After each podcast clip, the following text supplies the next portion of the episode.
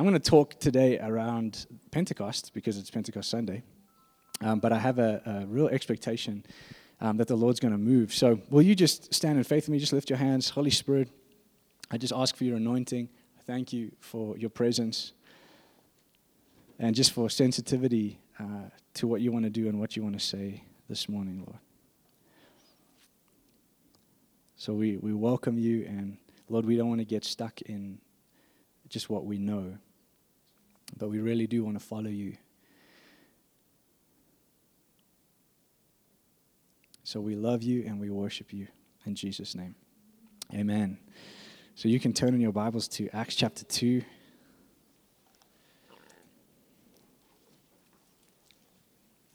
We're going to read in a second. I wanted to just start off and just share um, this very simply. I don't think, I think we, we, have tried to uh, teach more on Holy Spirit, the person of the Holy Spirit, but I still don't think we do enough. Um, and the reason for that is honestly, there's nothing in the Christian life that we can become that we don't receive from the Holy Spirit first. In other words, it is absolutely impossible to walk out Christianity or to live the Christian life without the Holy Spirit. sure. no, no, no, no worries. That's not. I'm thinking more that I got very few amens there. I was, wait, I was expecting a few more. Um, that's a hard one on the 24/7 family. Come on, you know what happens if you don't amen me, I preach longer. So, if you got uh, Jamie's going to be screaming just now. Uh, so, Holy Spirit. We, when we talk about the person of the Holy Spirit, I just want you to understand we're not talking about uh, an atmosphere, we're not talking about a vibe, we're not talking about goosebumps, we're not talking about uh, you know just a manifestation. We're talking about God. We're talking about the person of the Holy Spirit who's part of the Trinity. And he's the one that Jesus said it's better that he goes so that we'd receive the Holy Spirit. And there's, there is a dream of God that God introduced to us in the garden. He's taken us on a journey and he's now put his Spirit inside of us. And we have to understand that being filled with the Holy Spirit and the Holy Spirit being in our lives is not just about an experience or a moment or being equipped to get through life, it is the awakening of God's dream inside of his people.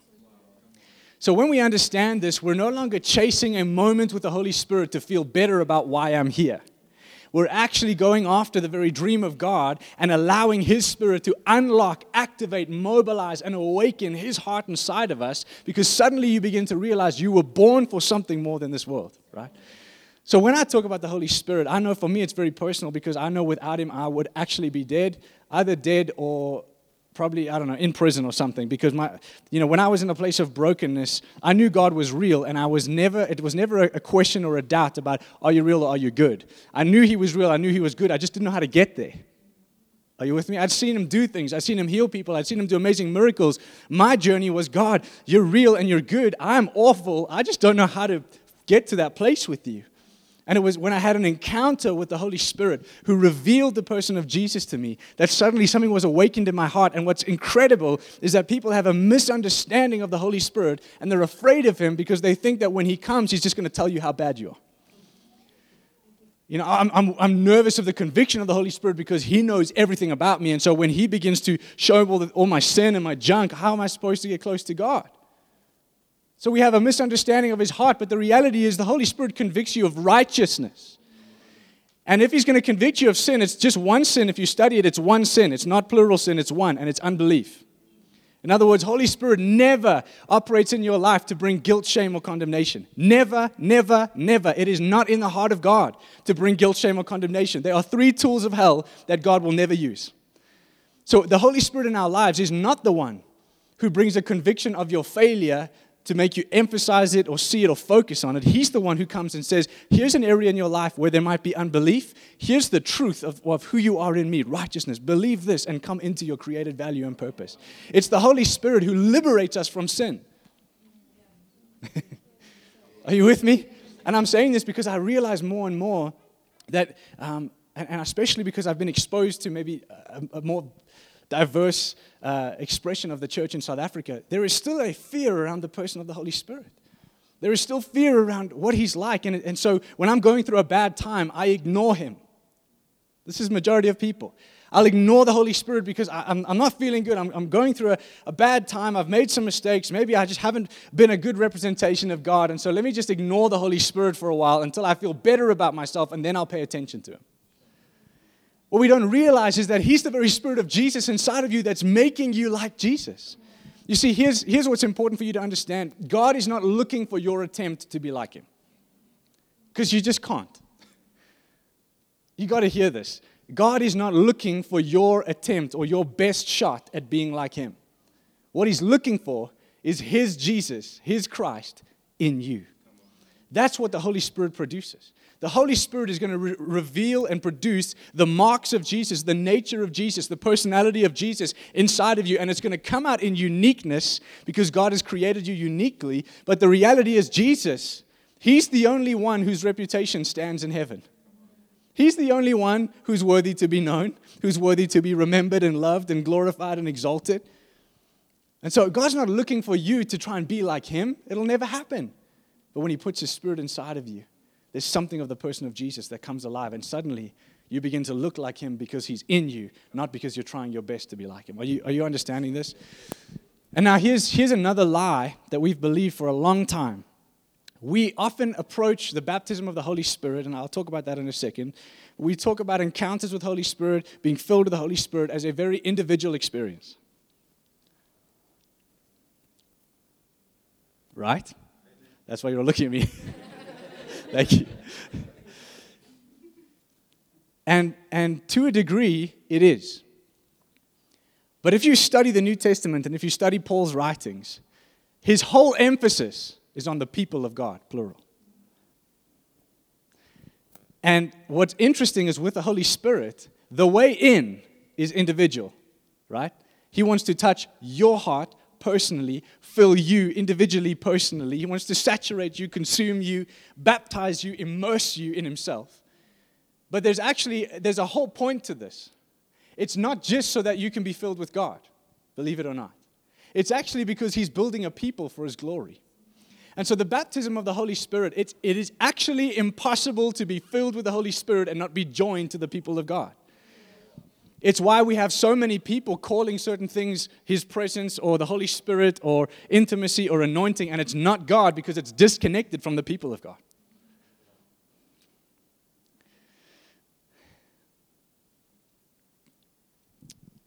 I'm going to just explain this a little more before we get in, otherwise, we're going to miss a few things. God knows you so personally and He loves you so personally. He's after your heart. He wants to touch you, He wants to fill you. But what he's coming back for is not a bunch of scattered individuals. He's just not, right? He's not coming back for a group of people that just learned how to have good quiet times. So, with the intimacy language that's coming into the church, I love it because it's something that we lacked for a long time. Personal intimacy with God, walking with Him, knowing Him, friendship with God. We need that. But I need you to understand as well as the people of God that that's not the end of the story that actually that's the, that's the way in. That's, that's unlocking the gate and walking into the dream of God. But his dream is that he's returning for a, a bride and a body and a temple where we come together, all filled with the Holy Spirit. And when we're in one place together, heaven and earth touch. Are you with me? It's like suddenly we're, we're realizing, hold on, the dream of God is that He wants to fill sons and daughters. He wants to uh, uh, fill His bride, minister to His bride, release the person of the Holy Spirit to the people of God. And it's the Spirit's responsibility to prepare a body and a bride for His glory. And you see it straight away because Jesus does this really interesting thing. And I, as a leader of, of a church, I, I looked through the Word. I said, God, give me, give me the practicals of what you want tell me, I want to find, show me how long are we supposed to meet? I want to know how long worship should be, how long the preaching should be, how often we should gather, you know. And so you, you, this is sometimes how you think, like, Lord, I wish you just hand me down a manual with like step one. You know, you know what I'm talking about, bro. It's like, you know, are we allowed lights or not? You know, it's like you wish that we'd have this, but here's the reality. I study the, the Gospels, and here's Jesus. He's taking these people on a journey. He's preparing a group of people. He's going to use them to introduce the dream of God on the earth right? And this is what he does. He teaches them about who he is, he teaches them about his kingdom, and he demonstrates it in power. And then he gives them this one instruction. Now, can you imagine? He's raised from the dead, he's going to go back seated at the right hand of the Father. And now I'm thinking, this is the moment. You know, here's what I want you to do, guys. You're going to meet every Sunday at this time, and this is how the church is going to operate. No, he doesn't do that. He, he says one thing. He says, wait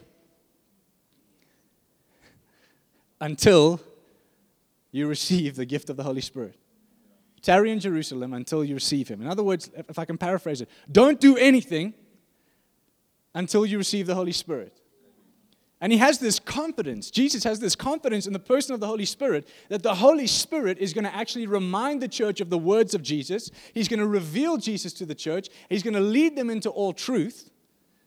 In other words, Jesus came to introduce the kingdom, and he's, he's now introduced Holy Spirit because Holy Spirit's going to introduce the bride. So when Jesus in John 19 is hanging on the cross and he gets pierced in his side, and then we know he says, uh, It is finished. And, and I think it's the Aramaic. Nancy might have to correct me here. I think it's the Aramaic. And the word is like kala, K A L A H, kala. And, and when you study it, it's, it's a word that's used to describe a, the perfection of a bride on her wedding day. It's completion, finished, like, like the journey of, of this moment is finished. And so, Jesus, when he says it's finished, he's not just saying the task is complete. He's saying it's finished, that I've now made a way for my bride. I've now actually introduced birth. Blood and water comes out of his side. When's the, the other time where you see blood and water? Well, birth. So he gives birth to a bride out of his side now I'm rhyming. Out of his side, so we should abide. uh, That's as far as I'm going.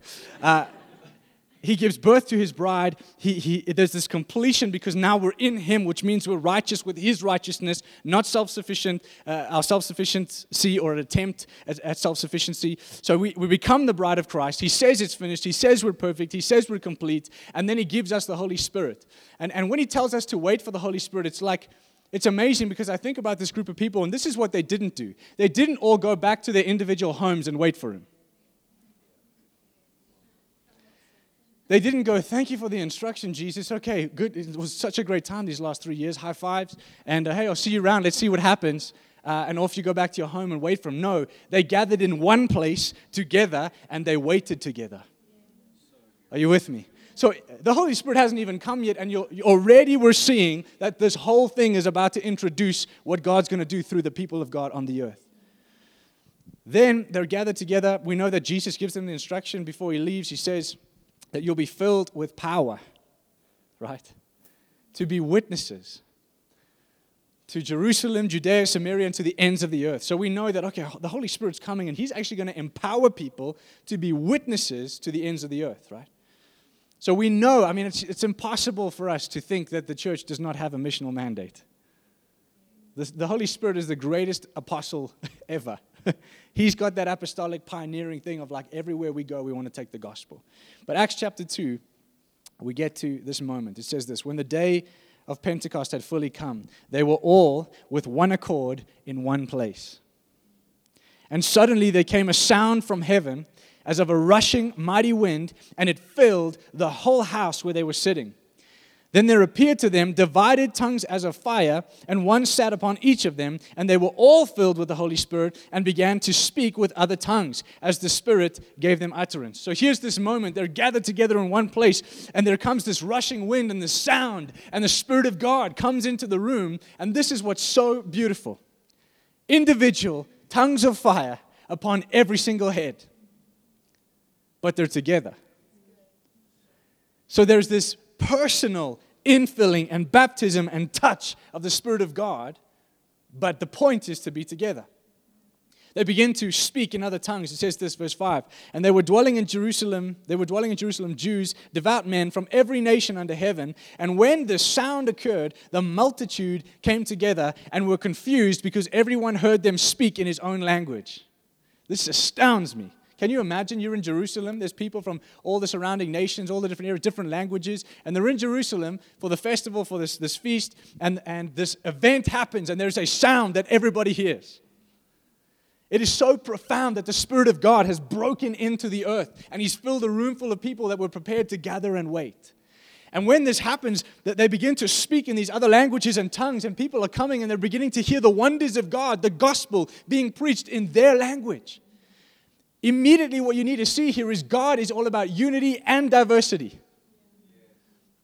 Not division, diversity. Immediately, the introduction of Holy Spirit is celebrating diversity and saying, I actually care about your heart language. I'm going to speak in your heart language. I want to minister to all the nations, but the point is come together. Are you seeing this? It's really interesting. The point of Holy Spirit coming was not just, hey, let me just fill you. He's actually building something. So we see them come, and it says, verse 7 Then they were all amazed and marveled, saying to one another, Look, are not all these who speak Galileans? And how is it that we hear each in our own language in which we were born?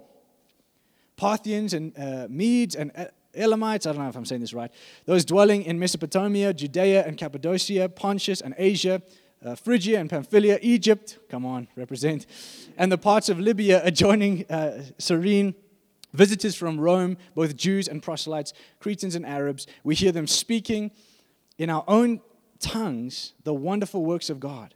So they were all amazed and perplexed, saying to one another, Whatever could this mean?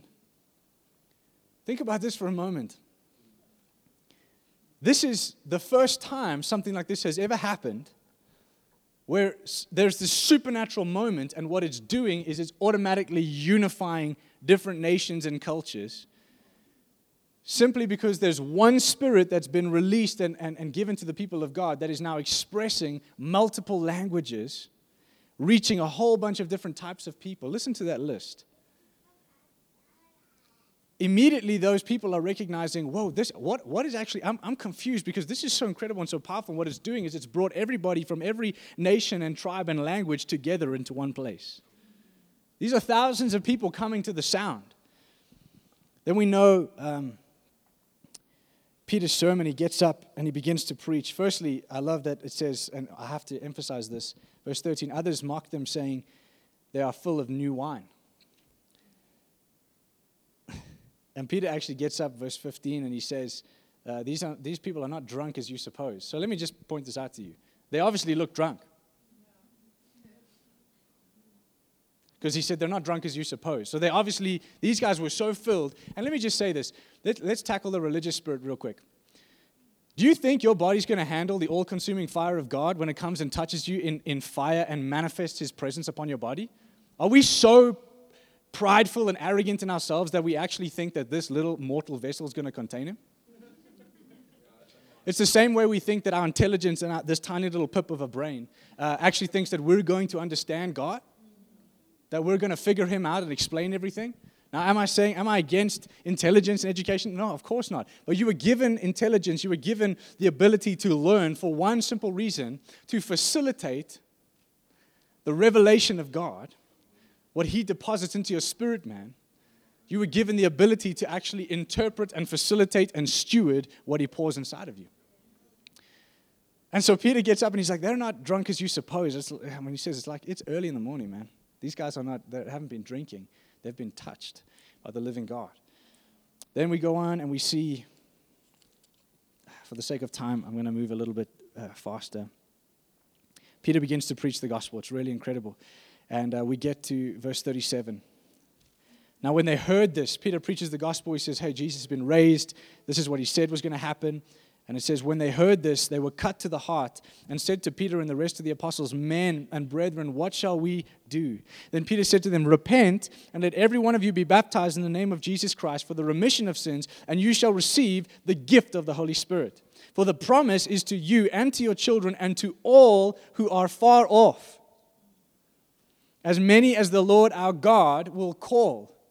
Meaning the Holy Spirit is actually going to call lost sons and daughters from far off to come to Him. The nature of the Holy Spirit is He's going to gather a people.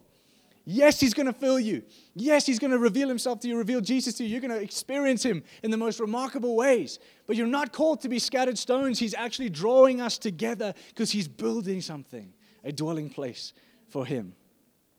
And then we see, verse 40, a vital church grows. And with many other words, he testified and exhorted them, saying, Be saved from this perverse generation. Then those who gladly received his word were baptized, and that day about 3,000 souls were added to them. One day, right? 3,000 souls added. And they continued steadfastly. Listen to the, the culture that comes from a people built on the Holy Spirit. They continued steadfastly in the apostles' doctrine and fellowship, in the breaking of bread, and in prayers. And then fear came upon every soul. That's not uh, earthly fear, that's reverence and awe. Reverence and awe came upon every soul, and many wonders and signs were done through the apostles. Now, all who believed were together and had all things in common, and sold their possessions and goods, and divided them among all as anyone had need. So, continuing daily with one accord in the temple, emphasis, and breaking bread from house to house. So we can just silence whether we're supposed to gather in big places or just in the houses. Both. All of it. Everywhere. Just gather, right? They ate their food with gladness and simplicity of heart, praising God and having favor with all the people. And the Lord added to the church daily those who were being saved. I don't know if you've seen this. This looks very different than maybe how we go about things. When you build a community and when you're, you're built on the presence of the Holy Spirit, you don't have to do marketing. You don't have to convince people that they should come and sit in the chair for a good Sunday morning. so we've never had a heart. That's why we're in this room. It's never been about trying to fill rooms, it's about seeing people filled. Because what happens is when the Spirit of Jesus fills you, you get grafted into the body and the bride. And I promise you, I said it earlier, I'm going to say it again. It is impossible, absolutely impossible to be filled with the Holy Spirit and not to be submitted and grafted into the body and the bride. It's impossible. And so when you, when you begin to study through the New Testament, Paul, every time he's addressing the church, it's so interesting. Even when he confronts sin, he's talking to the church corporately. And he's actually saying, Why did you allow that? Because that's not who you are. His letters are, are, are to the corporate uh, church, the, the, the, group of believers that are getting together. And, and the reason for that is because the Holy Spirit's preparing us. It's why there's coming uh, a, a time, and the Spirit of the bride are going to say, Come, and He's actually returning. And the Holy Spirit will have prepared a people for Him. God's design for you is He wants to rule and reign with a bride, with a family for all of eternity. You see it in Paul's writings. Paul emphasizes the church in three ways. First one, family. That's where bride fits in. The second one, body. And the third one, temple. And so you see this Jesus is building a church. It's far more uh, than, than just services, it's far more than an organization. It's not. It's the people of God coming together under the leadership of Jesus, under the government of heaven, filled with the Spirit of God, being equipped in every way to do what He's called us to do, and partnering together to see heaven come on the earth. And so we should have an expectation in our hearts. I hope you're hearing me this morning. We should have an expectation in our hearts that when we're together as the people of God, filled with the Spirit of God, anything can happen because heaven on earth, what God wants to do. You know, there's a, uh, an incredible theologian, his name's Gordon Fee, and he said something so amazing. He said, The Holy Spirit is preparing an end time church. That's what he's doing. And he has been doing that since Jesus uh, went to the Father. He just does, that's what he's doing. He's preparing a people for his glory. But he, he's preparing a people that will live in the future now.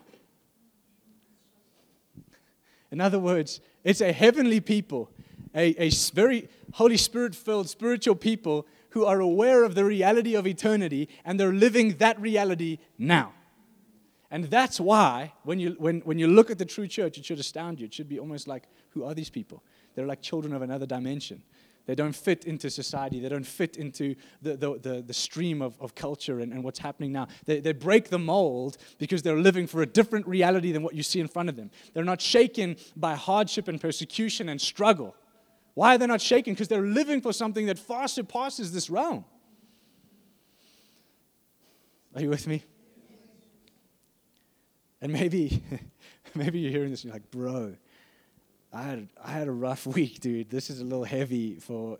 And I'm saying to you, well, let's maybe stop having rough weeks. Like maybe we should just stop settling for, for a bad week and a bad day. Are you with me? Because, see, I don't think Jesus pays the price that he pays, the ultimate sacrifice, and then still makes it difficult for you to actually walk in him. That would be an insult to the sacrifice of Jesus. He said, It's finished. In other words, I've done everything. Uh, Nancy read it on Friday, 2 Peter. Everything that pertains to life and godliness has been given to you. Given to you. So, you, Holy Spirit is the very Spirit of Jesus who's been given to you. He's equipping you for every good work. He's prepared you for, for this time on the earth. And so, what we need as the church is to learn how to live in Him. And when you learn how to live in the Spirit, it's amazing how suddenly the love that you have for one another, it's a supernatural kind of love. The care that you have for others, the fact that you're, you're, you're not offended so easily anymore. You know, offense is only because you care more about you than the other person. It's just the truth. offense is when we, we're actually concerned more about how that made me feel than actually why you said what you said. And if we're carrying the heart of God and somebody says something that's hurtful, I can look at them free. My heart is free, and I can look at them and see, wow, something's happening in that person's life that's causing this bitterness or that's causing this. And so, Lord, help me to have a heart for them to love them. You see, the church that the Holy Spirit is preparing, they're an incredible group of people. They're not just a group of people that know how to get together and sing worship songs. They're a group of people that are beginning to demonstrate the heart of God in community. They're, they're a group of people, we just read it, who sell their possessions to make sure no one's in need. We're not there yet. We're on the way. Holy Spirit's preparing us. But this is the introduction, also, just to let you know. Jesus prophesied greater things, and we think greater things means, you know, trying to walk on water or something. But it's greater things. And the reality is, it's greater things because it's more and more people. It's the bride. Can I just say this? Is everybody okay, firstly? Are you right? I know I'm, I'm like, uh, I'm shotgun here, just, you know. But here's the thing we're crying out, and the global church is talking about revival, right? And I believe in revival with my whole heart. And we're crying out for an outpouring of the Holy Spirit. But my fear, as I'm studying the New Testament again and again, my fear is that we're looking for an, some sort of external thing to come on a certain location instead of looking to become the location that it falls on. Are you with me? It's like we're trying to this is why it, that we have more church events now than we've ever had in history. Events. I'm not just talking about activity as a church, I'm talking about event. Like, let's just keep event, event, event, event, event, event, conference, conference, conference. And I love conferences. I think we need more of them because the reality is we need to gather way more. They gathered every day, we do once a week, if we're lucky. Sometimes twice a month for some people. That, that landed harder than I, yeah. hey, if it's conviction, take it. Let the Lord do that work. yeah, that was sorry. Anyway, I'm not really sorry. I just love you. But what, what if, what if the, glo- thank you. I'm getting more amens. Jamie, you got to pick it up, all right? what if the glory that's coming on the church is the church? What if we're looking for something to fall that's actually going to come from within us? What if what Jesus is looking for is a bride for his glory? And he calls that the last outpouring that's going to hit the world where sons and daughters are prophesying. Old men are. Are you with me? Joel 2, Acts 2, we see. What if that is actually the people of God are rising up in a spirit of revival? And suddenly there's a bride from every tribe, every tongue, every nation that's being made ready. And now we're not getting into a room and desperately crying out for God to do something He already did. He did it 2,000 years ago. He's put it in your heart. What he's looking for is a people that will yield and follow the Holy Spirit, a group of people who will actually die to themselves. You know, I want to just touch on this very quickly. Um, when Jesus feeds the 5,000, now this really hear this. This, is, this will touch your heart. When Jesus feeds the 5,000, there's 5,000 men plus women and children. So you're talking conservatively 8,000 or more people, right? Maybe even 10,000, but let's just say 8,000. He feeds them all and he sends them off with takeaway boxes, right? That's the kind of multiplication. They get fed and there's leftover. But isn't it interesting that if you read it, it says that after this, their hearts were hard. They'd just seen Jesus multiply food, but their hearts were hardened. And so, what does Jesus do? He turns to his disciples and he says, Get in the boat and go across while I dismiss the multitudes. Now, here's what I want you to see Jesus dismisses the multitudes sends his disciples to do something. He goes off to spend time alone with God, seven to eight hours. The multitudes go with blessing and having seen a miracle. The disciples go into a storm. He says, Get in the boat, go to the other side, I'll meet you there. They get in the boat, a couple hours in, they're in a massive storm and they're freaking out. And Jesus comes down walking on the water. Here's the difference between the multitudes and disciples Multitudes want to see Jesus do something. Disciples have given up everything to follow him. Jesus blesses, he loves the multitudes. He loves them and he blesses them and he sends them home with takeaway boxes. Provision and abundance. He blesses them, but he dismisses them. And the disciples, he continues to journey with and he sends them into a storm. And here's the thing the disciples go into a storm. Jesus comes down walking on the water. Now, can you just picture this for a second? You're in a storm. These are massive waves. Uh, I've heard that the Sea of Galilee, the storms that hit that thing are serious. These waves are big, right? And Jesus comes walking on the water in the storm. And the first thing they say is, It's a ghost, right? Because I don't know about you, but I've never seen somebody just randomly come walking through a storm. So it's probably the first, you probably would have said the same. Suddenly they said, but Peter says something so beautiful and so interesting. He says, Lord, if it's you, call me and I'll get out. Why does he do that? Because he gave his life, he's given everything, gave up his livelihood, gave up everything for one reason to follow a man who called him. Jesus said, Follow me, and immediately they dropped their nets and dropped everything and followed Jesus. And now Peter's given himself to this. He doesn't understand everything. He's not even sure what the heck is happening, but he's looking at a supernatural man on the water and he's saying, All I know is that I, have gone too far to turn back now. I gave up everything to follow this man. Lord, if it's you, call me. And Jesus says, Come, and he gets out the boat. And everyone gives Peter a hard time about the fact that he, he you know, fell in the water, but he walked on water.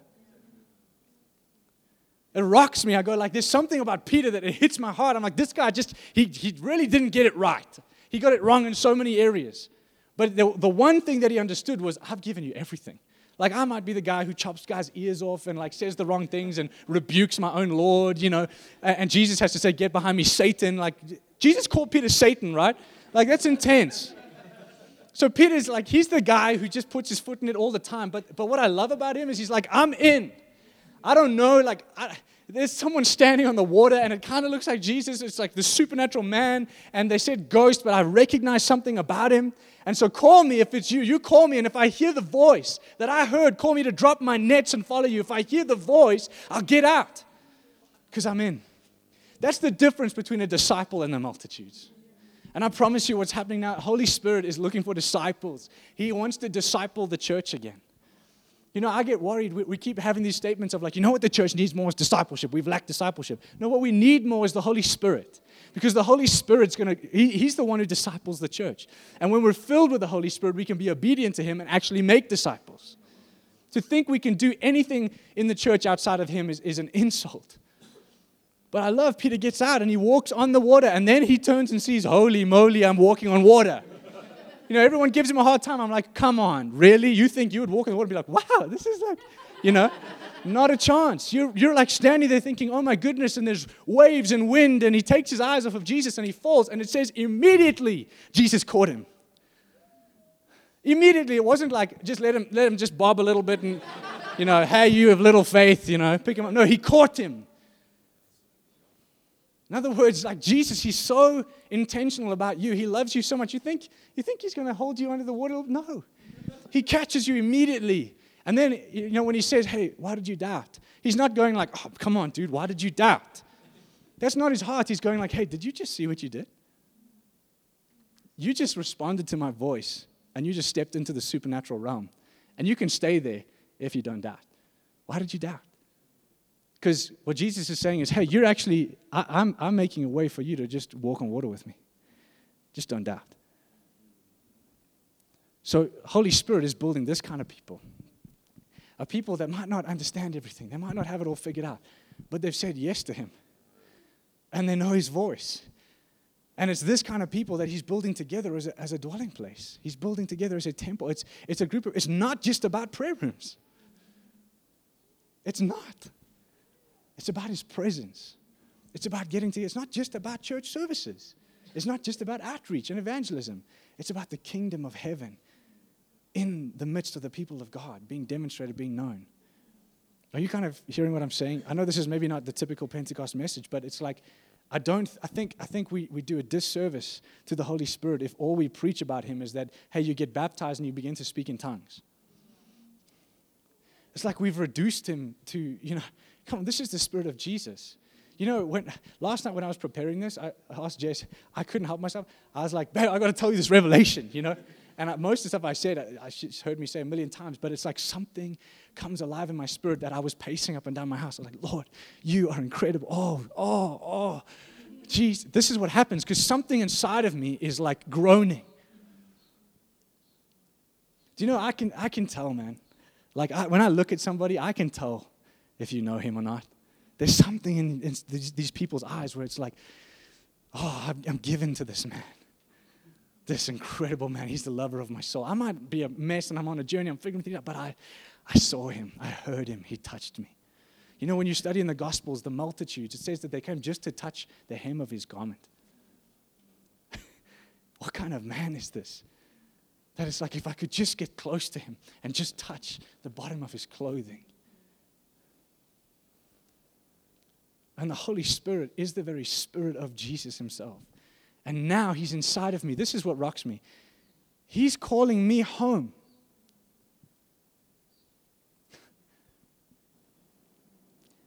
He looks, I love, I think it's, uh, I can't remember who said this, one of the speakers, but they described it like this He sits in the theater of your soul and He likes what He sees.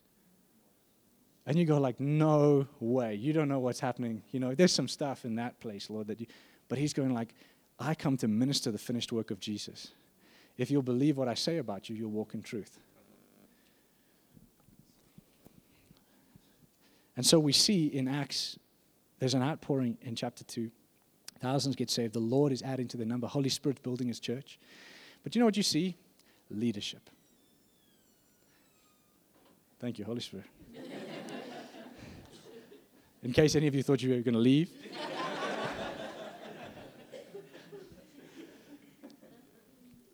What you see, and this is, this is a big one for me because um, I'm seeing it across the church. Um, do you know that Jesus loves leadership? He loves his leaders. He loves leadership, and he puts leaders in place, not for control, not for manipulation, not for any of that, but because there's a way in which his government operates. And he calls leaders need to be servants. They need to serve the body. Paul says the apostle is the lowest of the low. Why? Because you, you, you're called to be a foundation. But the only way the body functions is when they're in submission to one another. And what we have now is a fractured church because there's no submission. Because I'd rather be right than submitted. Are you with me? And when I say this, you know what's funny? Um, I'm getting a reputation at the moment of this of being the submission guy for some reason. Like people like every time you speak, you talk about submission, and it's because I feel the Holy Spirit on it. It's like I know, like I know that when I'm submitted, there's, there's a, culture of honor that's formed in my heart, and He likes it. Remember, He's a person. He likes things and He doesn't like things. And I'm realizing more and more there are moments, even in my own life, where I'll do something or say something or operate in a certain way, and I feel the Holy Spirit in me going like, I didn't like that. And then it's just quick to say, Lord, I'm so sorry. I think, I think we allow sin to, to continue in our lives in certain ways because we've disguised it as something called personality. That's just my personality. I'm just a, I'm a little bit, you know, short-tempered. It's just my personality. You know, it's not. You need to get redeemed. You need to let the Holy Spirit touch these areas of your life. You know, when I'm tired, I feel it. I go, Lord, I'm tired, and I know I, I, things are happening here that is not you. Can you minister to me? I need to receive your nature, Lord. Help me. Help me to love people. While we were in Potchefstroom at the end, there was about um, uh, probably 150, 200, maybe more people queued up, waiting for me to pray for them for healing. And I looked at this queue and I was like, Lord, we only have 90 something people on a Sunday in this room. And I pray for like maybe 10 of them, you know, after the service. This is like 200 people. I'm going to be exhausted. How am I going to do this? Lord, I want everyone to experience you, and I'm worried that they're going to experience me and not you, right? And I, I remember I, I, I, kind of was overwhelmed. I took a moment. I'm like, Lord, I just, I just started to pray in the Spirit. I just received your anointing, and I felt the anointing of the Holy Spirit come on my body. And every single person, we stayed for another two hours after the service, every single person encountered the Lord in power. And I wasn't tired. And I said, Lord, I've done this before in my own strength, and it was awful. But there's something about stepping into that place of dependence on the Holy Spirit and realizing you're building something. See, if you would allow the Holy Spirit to reveal Himself to you in a, in a greater way, you'd see that it's actually not just about you. It's impossible to be filled with Him and think that life actually revolves around you. It doesn't. See, Jesus has this thing about being a disciple. He says, he says, if any man would follow me, if anyone would come after me or follow me, guess what you, what you have to do? Deny yourself, take up your cross, and follow him. That's intense, right? He's saying this is the difference between disciples and multitudes. Multitudes come for the bread, disciples come for life. They want to follow Jesus. And the Holy Spirit's looking for disciples, and He, he will come upon disciples in power. You know, um, I have been on a journey, but I want to just say this. We need manifestations of the Holy Spirit because it confirms the proclamation of the gospel. What we don't need to do is chase signs and wonders and miss the gospel. Are you with me? Our job is to go after Jesus, follow him, and preach the message, the gospel that he came and introduced to the earth. And when we do that, it is guaranteed that the Spirit of Jesus will confirm that message. And he's just looking for a group of people who will believe that. Do you know when we talk about, uh, we're on a journey, and, and, I'm so excited for tonight. Really, I'd encourage you to be there. Um, we're on a journey of cultivating a culture of prayer in our church, of just literally coming to minister to the Lord. Not a place to just come with your, your, you know, your shopping list, your prayer shopping list. Lord, thank you for my promotion. Thank you for my upgrade. Thank you for a new phone. Not that. Lord, thank you that I've been born again by the Spirit of God that I'm alive in you and I'm joined to the people of God and we can come as priests and minister to your heart.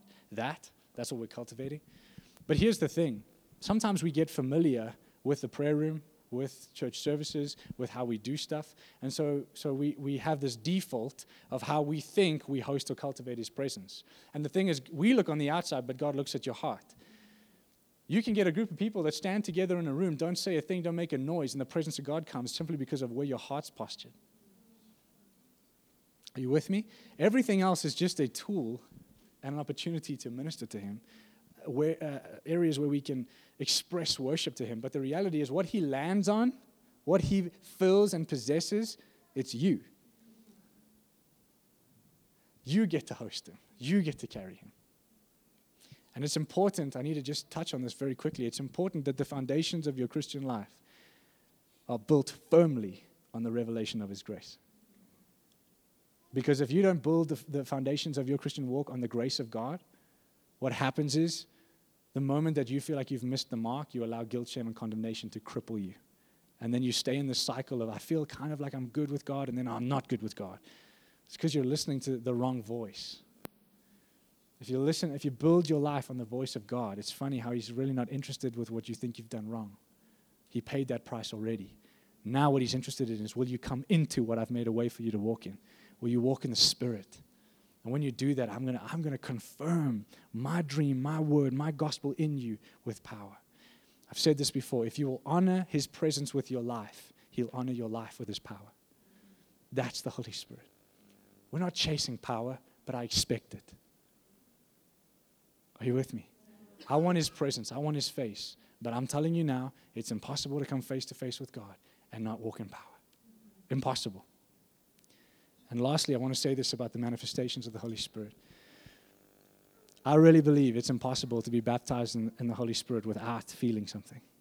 And you go, oh, you know, oh, he's preaching feelings. No, I'm not preaching feelings. We don't follow feelings, feelings follow us. But here's the thing like, like I said earlier, to be born of the Spirit is a faith thing. You receive it by faith, you're appropriated by faith, and you're born again. You didn't become a baby all over again. It's in your spirit man. Your spirit man is, is made new. But when you are possessed by the Holy Spirit, in other words, when the, the Holy Spirit comes upon you in power, there is not a single time in the scriptures, in the New Testament, that you can say to me that they didn't experience His power upon them. Experience. He wants you to experience Him. So, my thing is, there's a lot of people that are now making theology out of their experience. Well, I've never felt the power of God touch me. So, obviously, it means that it's not always an experience. Sometimes it's only a faith thing. That's not true. If you haven't experienced the power of the Holy Spirit, maybe just get hungry instead of getting disheartened. Maybe just stir an expectation in your heart that God, you love me and you want to touch me. And so I want to be with you and whatever that looks like. I'm not, because often most people who struggle with the manifestations of the Holy Spirit is because it's a spirit of comparison rather than receptivity. So it's like, well, I've never felt God come on me like I saw Courtney shake. It, you don't have to feel what other people felt, but he, he knows your heart language. And just quickly, I felt this one drop now. Some of you feel like you can actually be separated from him.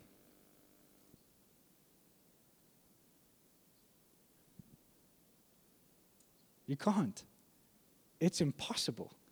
Because it says that he made himself one with your spirit. And that he is one with your spirit, crying out, Abba, Father, on your behalf. Meaning, even when you're doing something else and concentrating on that, the Spirit of Jesus is inside of you, crying out, Abba, Father, meaning you're in perfect intimacy whether you feel it or not. The, the journey of life is to recognize how to be aware of Him so that I can understand what He's doing in that moment. Not feel like, well, because I don't feel you, I obviously lost you. Now I've got to figure out how to get you back. The Holy Spirit's like a dove. He's not a dove. you know what I'm saying? He's like a dove, meaning he's gentle. But the reality is, he's not, a, he's not a, a weak little dove. You know, it's not like, well, I did this and he just disappeared and he left. That's not him. He's one with you. And I love this. The Holy Spirit speaks the language of Jesus, he speaks sonship. So if you have the Holy Spirit inside of you, the language of your heart becomes Father, Son, Father, Daughter. You with me? It's impossible. Nothing can separate you from His love. How is that possible? Well, He's made His home inside of you. The Spirit of Jesus is in you. Why am I sharing all of this? I'm sharing this because it's so much more than we're praying for fire to hit your body and you feel something and you, oh, okay, wow, and awesome. That was a wild meeting. But you leave this place unchanged. You go into work tomorrow or the next day, and the reality is your life's a mess. You're stressed out. You're, you're barely coping. But hey, you had a lack of time on Sunday at church. Man, that's not the gospel. The gospel is that the Spirit of Jesus is inside of you. And yes, the power of God comes upon you and, and equips you to do everything He's called you to do but he's actually designed you to be a part of a family and a part of a body. It's why, it's why we value being together, because he does. That's, are you hearing me? It's not because we're trying to uh, do more to get more people. No, come on. Jesus will build his church, but the reality is we value being together because he does. And when we're together, there's something inside of us that blesses one another, that equips one another, sharpens one another. And you have an opportunity this morning hearing the gospel, just like I did when I was preparing this, where you hear the gospel and you hear the message, and, and it can really move you like it did last night, where it makes you want to do things. You know, you're like, oh, Lord, I just love you. And, and I could easily right now uh, get Courtney to hold the cord, and I could make you rush to the front. And I guarantee you, you feel the anointing on you now, and you would probably weep, or you'd laugh, or you'd experience Him. And I'm all for that, and God does that, and it's incredible. But I'm telling you, what matters more to me right now in this moment is that tomorrow morning, when you wake up, you understand that the Spirit of Jesus is inside of you. And let me just say this to you if you don't know, if you're like, I don't know if I have Him, you don't have Him. Can I just be real? It's not a thing of like, but um, I'm not, did I get the Holy Spirit or did I, as if God's like, you know, schizophrenic or something, like he messes with us as if like, yeah, well, I'm here. No, I'm not here. And, you know, no, if you're baptized in the Holy Spirit, if you have not just, not just born of the Spirit, see, when you get born again, you give your life to Jesus, He's automatically one with your spirit, man. Because the born again experience can't happen outside of the Spirit. But the baptism of the Holy Spirit, where He comes upon you in power and fills you, you will know. When I was in Potchefstroom, Gabriel said something. So he's like, if you stick your hand or your finger in the plug socket when it's on, you know. right? When the power, electricity hits your body, I've never seen anybody put their finger in a plug socket, get shocked, and go like, I didn't feel anything. It's just not true. And I want to also just say this to encourage you, because sometimes you're like, man, I've tried, I've gone after it, and I've never had it. Well, let me just tell you some of the stories of the men and women that we respect and admire. One of them is John G. Lake. If you've heard the stories of John G. Lake, the most incredible demonstration of power, baptism of the Holy Spirit, do you know that he fasted and prayed for seven months? Seven months, he committed himself to seeking the baptism of the Holy Spirit because he wanted it in fullness. That's hunger. Smith Wigglesworth hears about the, the, Lord's moving, people are getting filled with the Holy Spirit in a certain meeting, and he goes to that meeting. And if I remember the story correct, he's, he's pretty abrupt about it, and he interrupts people, and it's like, Pray for me, you know? I need it. It's hunger. It's like you were born for this. This isn't something of like, hey, maybe we should try out that Holy Spirit fire thing. You don't try him out. You, if you get him, you're dead. And then he comes alive. And now you figure out why you were born. So sometimes it's like, I know for me, when I'm going through a busy season and it's a bit hectic, I'm like, Lord, okay, whoa, whoa, whoa. Firstly, slow down, soul. Easy. Lord, I'm nothing without you. And if I'm feeling a little dry, it means I've neglected him. Because the beautiful thing about the Holy Spirit is that he, he wants to partner with you. You get to choose that he's Lord. But he won't, he's either Lord or he's not. He's not in between. He's never in between. He's either Lord or he's not. And when you yield to him and he's Lord of your life, he moves in ways that you could never imagine or comprehend. Does that make sense? Thank you, Lord. We're going to talk about this more because I, am in the middle of a, a real deep study through the New Testament, especially around Paul's writings. And I'm astounded at the things that, if you, if you just take bits of it, uh, like we sometimes do out of context, you can miss the cry of Paul's heart. He is really passionately in pursuit of seeing the church made ready. That's what you see.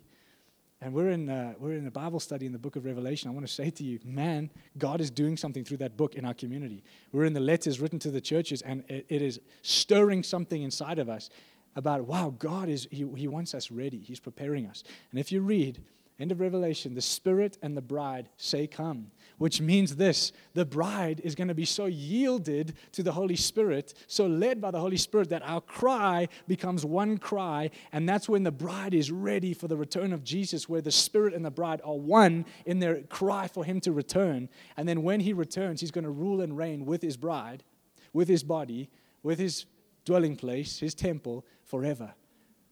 When we get to heaven, the, the temple's not made with hands. We are the temple of God. And now, what the Holy Spirit's building is a people who are living in that future now.